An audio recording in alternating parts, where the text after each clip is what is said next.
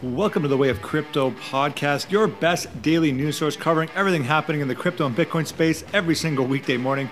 We go over market news, price action, and of course, all the drama happening in crypto every single day. If you want to support the show, you can find us on Patreon and do that as a general supporter at three bucks a month. Or if you want to take it up a notch, you can contribute to the show with 10 bucks a month, this allows you to not only contribute to the show financially, but also with show content as well as it enables you to ask any question you want, hopefully about crypto. But if not, I'm probably going to answer it anyway. And we'll go over all those answers every single Friday. However, the best way to support the show is simply to subscribe and give us a review on your favorite podcast listening platform. You can do this on Spotify and Apple, and all your favorite podcast listening platforms. Subscribe, give us a review. That's the best way to support the show. Finally, if you want to take your keys into your own hands, you can purchase a Ledger device through the link in the description. This ensures you're purchasing the device through the Ledger website and it has not been tampered with by a third party, like what can happen if you purchase through Amazon or eBay or a third party seller. You never know if your device has been tampered with. Uh, so use the link in the description. It ensures you're purchasing through Ledger, and also 10% of that purchase will go to support the way of crypto at no extra cost to you. If you want to reach out to me on social media, you can find me on Twitter at Way of CryptoCast, on TikTok at Way of Crypto. But the best way is to go to the website www.thewayofcrypto.com. There's an email link there. You can fill it out. Let me know your questions, comments, and concerns and I'll get back to you. There's also an RSS link on the website if you run your own podcast server and you want to subscribe through that RSS link. You can do that. Let's get into the news. Thanks for listening to today's episode of the Way of Crypto podcast. We got a ton of news to go over today. Uh, the merge, it happened, whether you realize it or not. Uh, the merge took place at about 5:30 in the morning, my time. Uh, your time, of course, is going to be different because listeners are from all over the world here. Uh, but we're going to cover that. Uh, lots of stuff going on, some Bitcoin predictions by some uh, on chain analysts. We're going to go over what they think, some Solana stuff. Uh, some Craig Wright trial that's been all over Twitter. So if you haven't been paying attention to the Craig Wright trial, he is claiming to be Satoshi Nakamoto, the inventor of Bitcoin, and is uh, suing anyone who says otherwise that has any kind of wide scale audience. So, this is coverage of the court case that is happening in Norway, and he is suing a personality, influence, crypto influencer, I guess you call him Bitcoin influencer, uh, called Hodlnaut, and uh, take him to court because he Hodlnaut says he is not Satoshi Nakamoto. Craig Wright says he is, and uh, we'll get into a little bit about that because it's actually pretty interesting on some of the claims Craig Wright has made. Uh, for the record, I don't believe he is Satoshi Nakamoto. I believe he is a uh, I don't know. Maybe he's a little bit out there or something. I'm not sure why he's why he's claiming to be this. Uh, maybe it's for fame or wealth or something. I'm I'm not exactly sure, but I'm not buying it. But anyways, and uh, actually we got some Celsius news to get into as well. As much as you probably don't want to hear about that, but anyways, fear and greed index is currently sitting at a 28. Uh, yesterday at 27, so we're moving up in the world a little bit there. Uh, last week at 20 and last month at 44. Bitcoin price action to follow that uh, is at $20,175 at the moment. So about the same as yesterday, but we'll get into that price action uh, specifically right now. Uh, so Bitcoin 20,162 flat on the 24, up 5% on the seven day Ethereum. Uh, this is interesting here. So Ethereum price action pretty well flat after the merge since yesterday. So uh, you haven't missed out on any uh, big Ethereum pump after the merge or anything, not yet, anyways. Uh, however, the time of this recording is at 7:55 a.m. Eastern Standard Time, so markets will be opening in about an hour and a half. So there is some time there. Uh, we'll see if volume spikes during trading hours or not. I don't know. I, have been out of this Ethereum trade altogether uh, since the beginning of the merge. I've just kind of bowed out of the trade and uh, use case yeah i use ethereum i use matic uh, i use solana i use a, a lot of different uh, different tokens for different things uh, most of it's to look at and trade real expensive jpegs however uh, I don't, I'm not in this trade uh, to make money on Ethereum at all because I don't know what's going to happen, and that's not the way I like to trade. Anyways, let's move on here. BNB uh, 275, XRP is at 33 cents, Cardano is at 47 cents, Solana is at 33 bucks and 90 cents, up 2% on the 24 and up about 3% on the seven day. Dogecoin's at 6 cents, flat on the 24, flat on the seven day as well.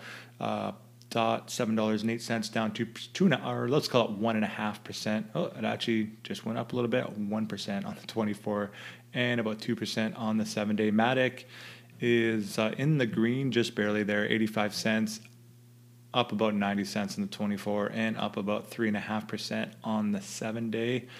Uh, anything real big here happening? Ethereum Classic has had some volatility in the past uh, 12 hours or so.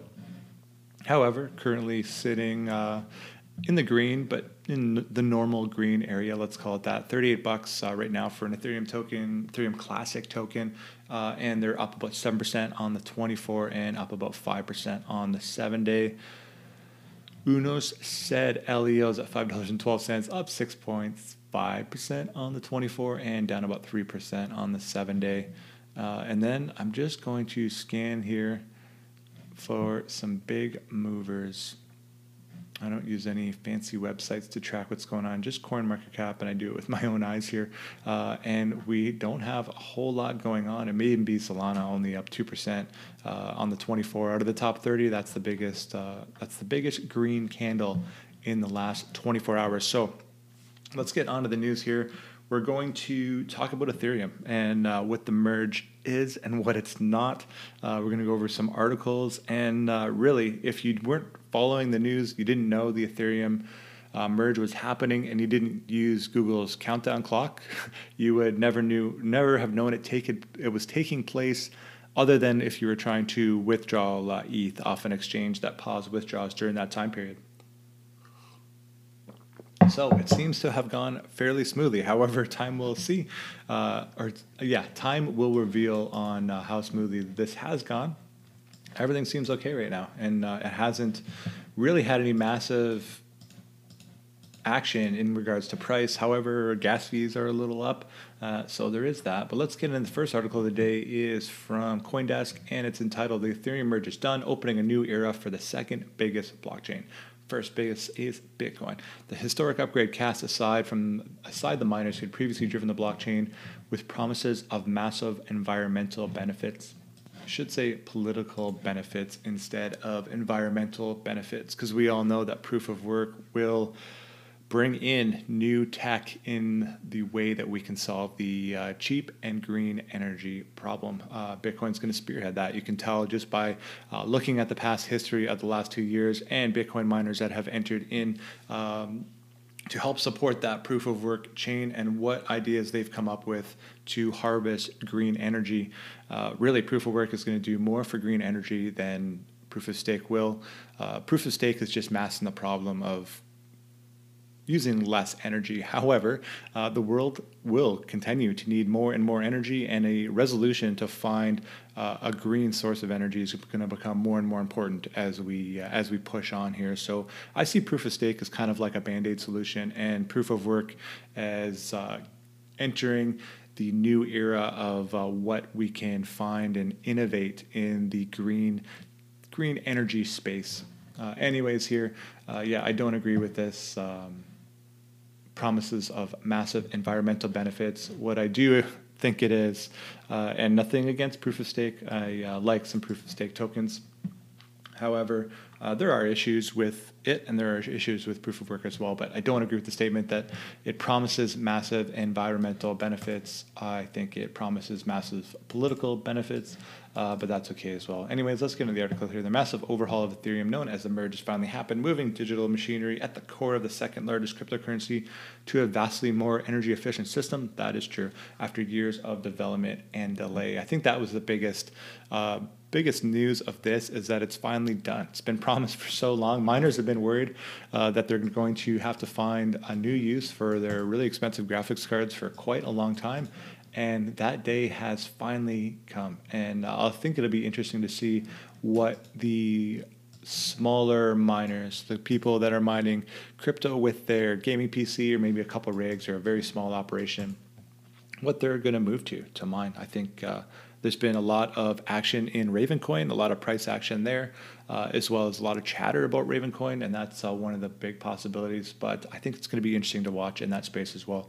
It was no small feat swapping out one way of running a blockchain known as proof of work for another called proof of stake. That's true. That is a massive, massive ordeal.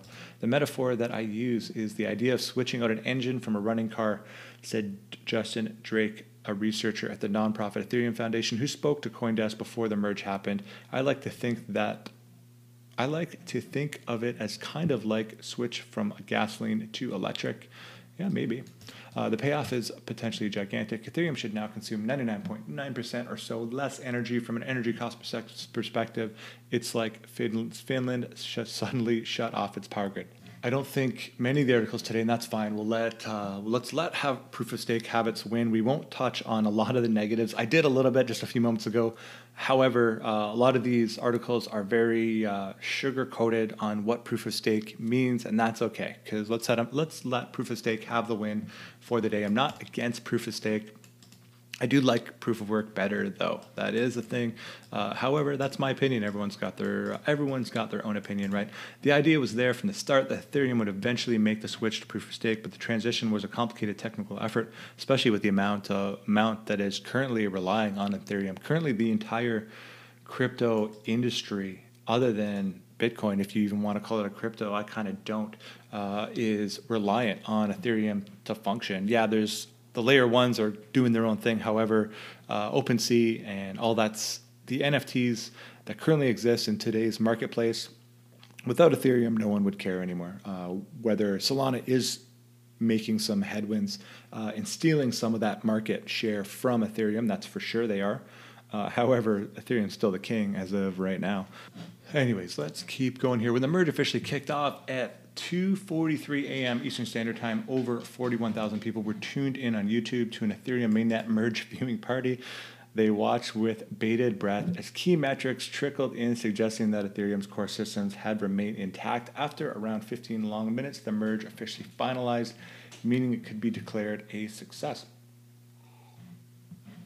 While the rest of us slept, all this happened, and then we woke up this morning with no not feeling any difference, which is exactly what you want when it comes to a software update. The update, which ends the network's reliance on energy intensive processes of cryptocurrency mining, has been closely watched by crypto investors, and enthusiasts, for the impact it is expected to have on the wider blockchain industry. And that is that's going to be the big thing the impact proof of stake is going to have, or Ethereum moving to proof of stake, I should say, uh, we don't know, and that's if any impact whatsoever. It may not have any impact. We'll uh, we have to wait and see uh, at this point now. So let's talk about. Uh, yeah, so we're going to talk about some some of the things that happened last night. Someone paid sixty thousand dollars or thirty six ETH in fees to mint the first NFT on the Ethereum after on Ethereum after the merge. Uh, so this is a story from Crypto Potato, uh, and that is the title. So someone paid a whopping 36 ETH to make history by minting the very first NFT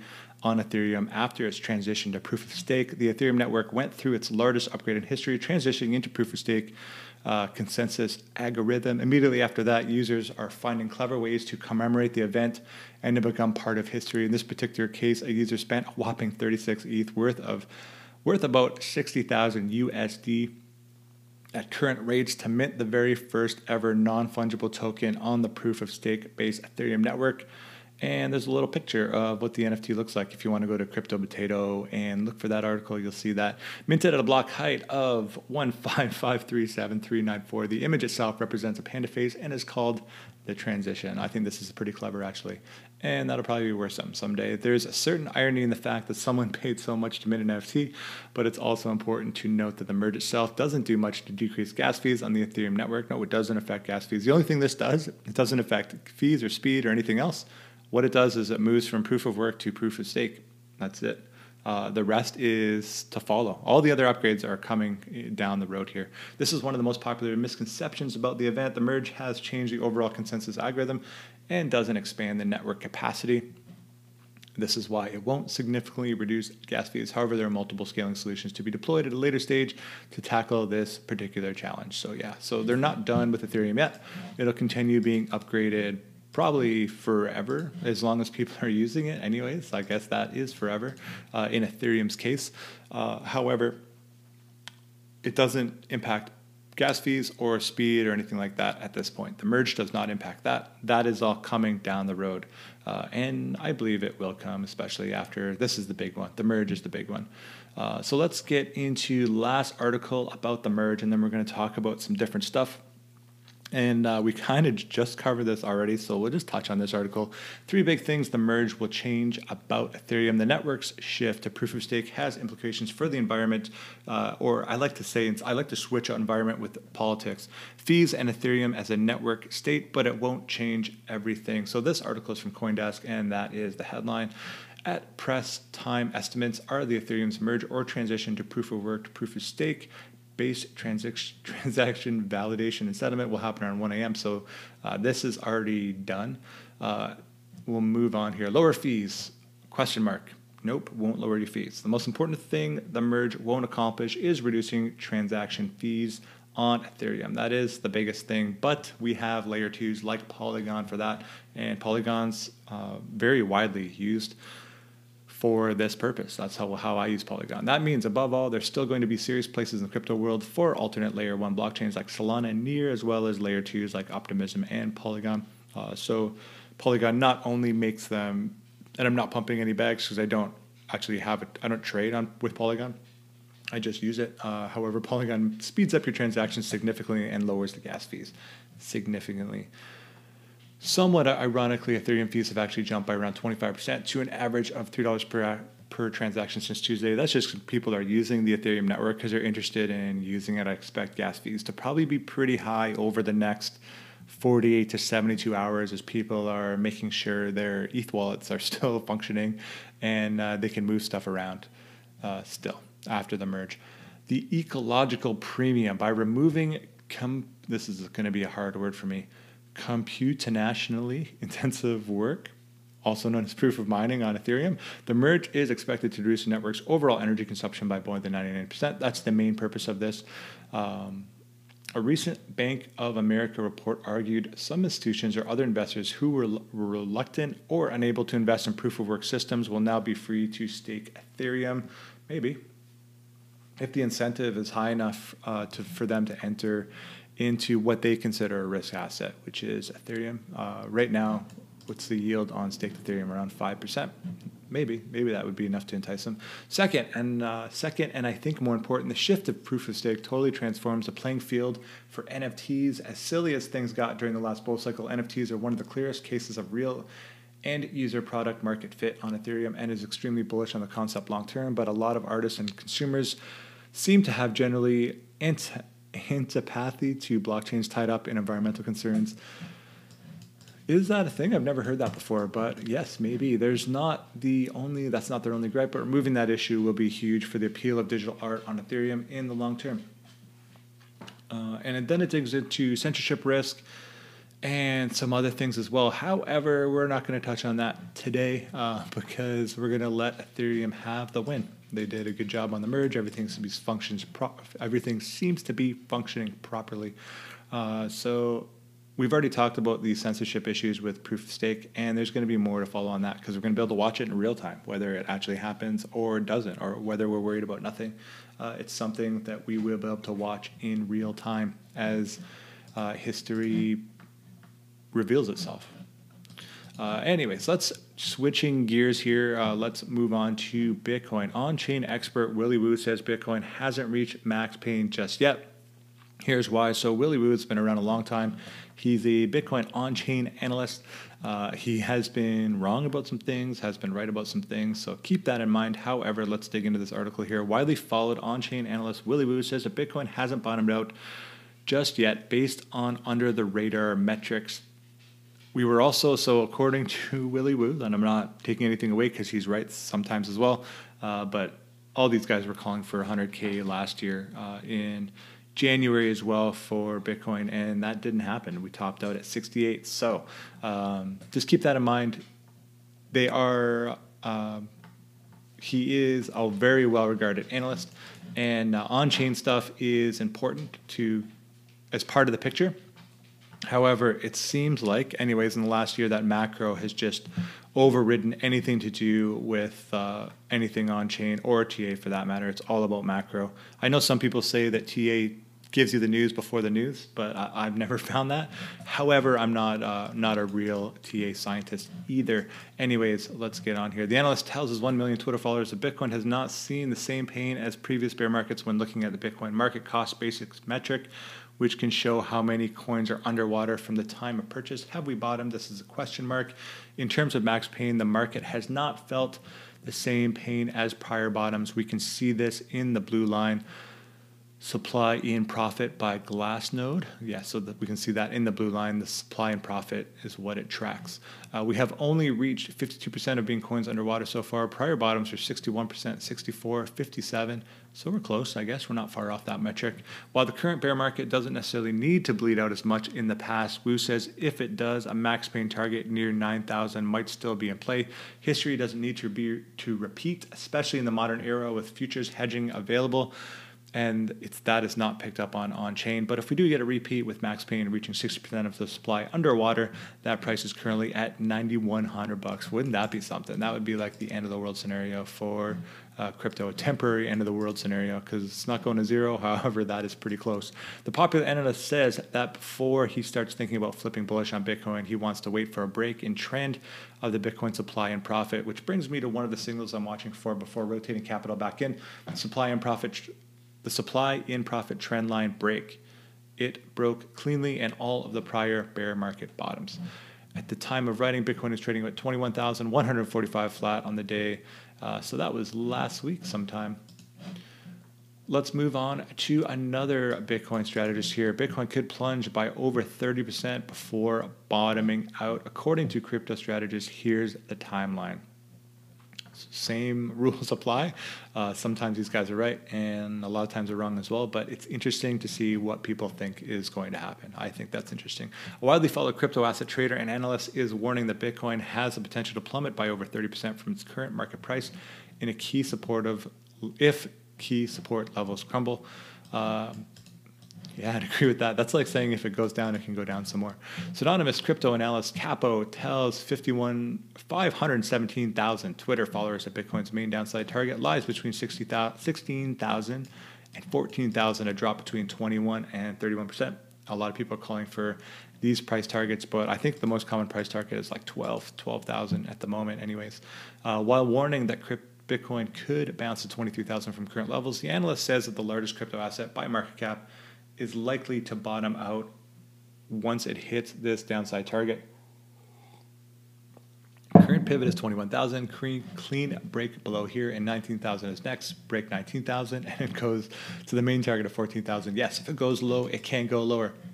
It made Bitcoin's recent drop of approximately 10% from a high reached last week. So it actually it went up 10% and dropped back down 10% after we got uh, those inflation CPI numbers. Uh, and we're going to experience some more volatility here coming up with the Federal Reserve meeting when they tell us how many basis points they're going to raise interest. There's a lot of people think it's going to be 100 basis points, which I don't I don't see that at all. I, I think it's going to be 0.75 basis points. I think that's already priced in. Uh, I don't know if 100 basis points is priced in or not. I don't think we know that quite yet, but it is possible considering we just had a massive, uh, massive dip here. Uh, Bitcoin before and after the price projection from the resistance zone 21,000, 22,000. I don't, I don't think we're going to talk about numbers too much more here. Uh, but anyways, so Capo thinks we we could potentially, if we do break down and go below 19,000, uh, our next target is 14,000, 14 to 16,000, uh, which Whew, that's that's low, but it's not as bad as what Willy Woo is calling for. Moving on here, Solana creator Anatoly. I'm I, am i am going to say this guy's name is wrong, and I apologize. Uh, Anatoly Yakovenko. Maybe I got that right. So Solana creator Anatoly Yakovenko reveals his end goal for the top Ethereum rival. I think merge day is a good time to talk about um, another, probably the up and coming, I guess you could call it, up and coming with less security, faster transactions, but less security. Uh, layer one, uh, which is Solana. The co creator of Solana is revealing his goal for the high throughput blockchain and major Ethereum rival. So, in a new interview with Scott Melker, also known as the Wolf of All Streets, Anatoly Yakovenko says that he hopes that Solana blockchain speed will help it become the benchmark system for all global financial data, eliminating market inefficiencies. It is important to note uh, speed, it's not all rainbows and sunshine on the Solana network. It's been proven to be over the last year somewhat unreliable, uh, and as well as by speeding up those transaction fees, they are taking a, a large hit into security. Uh, and if it were me, if I had a bunch of, uh, let's say, stable coins, uh, whether it be USDT, USDC, whatever your pick is there, uh, a, high percentage in stablecoins, I would choose ETH over any other network because of the uh, security involved. And so Solana does give up a little bit for those high transaction fees or the high transaction speed. Sorry. However, they are fast and cheap to use, and I do like uh, for JPEGs. Solana is just fine. I think the security depends on the use case of what that layer one is solving. Those are just my feelings on it. Uh, anyways, let's get into a quote from him. This is like my science fiction end goal for Solana is that when news travels around the world, state transitions travel at the same speed as news. By the time that news hits a Bloomberg terminal in New York, the price of whatever that thing was reflecting is already being propagated through Solana. When a trader looks at a market, looks at a market at the New York Stock Exchange or Solana, it's the same price. It means there's no real arbitrage allowed. Wouldn't that be something? That will require a lot of work. We joke that if we have to do it, we will build a uh, neutrino based communication between nodes. I just destroyed this sentence here, so I apologize for that. To cut through the center of the earth to reduce latency, the crypto entrepreneur says in order for Solana to become dominant, a big breakout of adoption or the next big application on its blockchain would be key to making it happening. It does seem to be uh, NFTs are really helping push the Solana narrative. That's for sure. They're really becoming Solana is uh, for many reasons. I think mainly due to transaction speed and price, transaction price, I think is really the main cause. Uh, they are really taking quite a bit of market share away from Ethereum when it comes to NFTs. You can look at that if you look at, uh, go to OpenSea and look at, click on the tracking and just look at the 24 hour volume scale. Solana is moving in on Ethereum at a very high rate, that's for sure. Uh, moving on from a quote for him, I think the key part that would be awesome and like a win is if we do see that like 100 million users breakout application happen on Solana, and I don't know what that is. But to me, if the Facebook, if like the Facebook or whatever equivalent of NFTs gets built on Solana, that would be, I think, how we would win. Quotes are really hard to read, aren't they? I have this belief and hope that self custody is so important that if we have 100 million people with self custody, that that becomes a transformative force, almost like a global voting bloc around the world. Like, what if 100 or what if 10 million people decided to buy every coal plant and shut it down? Like the Constitution DAO uh, or decentralized autonomous organizations is just explaining what a DAO is for you. The possibilities there are pretty endless and pretty wild yeah, so if you want to check out that interview, you can go to the Wolf of All Street, Scott Melker's YouTube channel. I watch his pretty often for interviews. I, I really like him, and it's entitled The Future of Solana.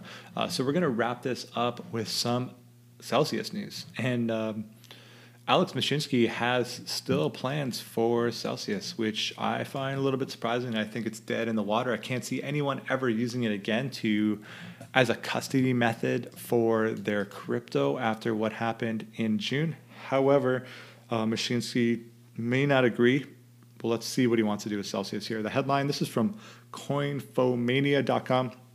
The headline is Celsius CEO proposes plan to revive the company. Alex Mashinsky, CEO of the Celsius Network, has proposed plans that would help the company recover from its bankruptcy.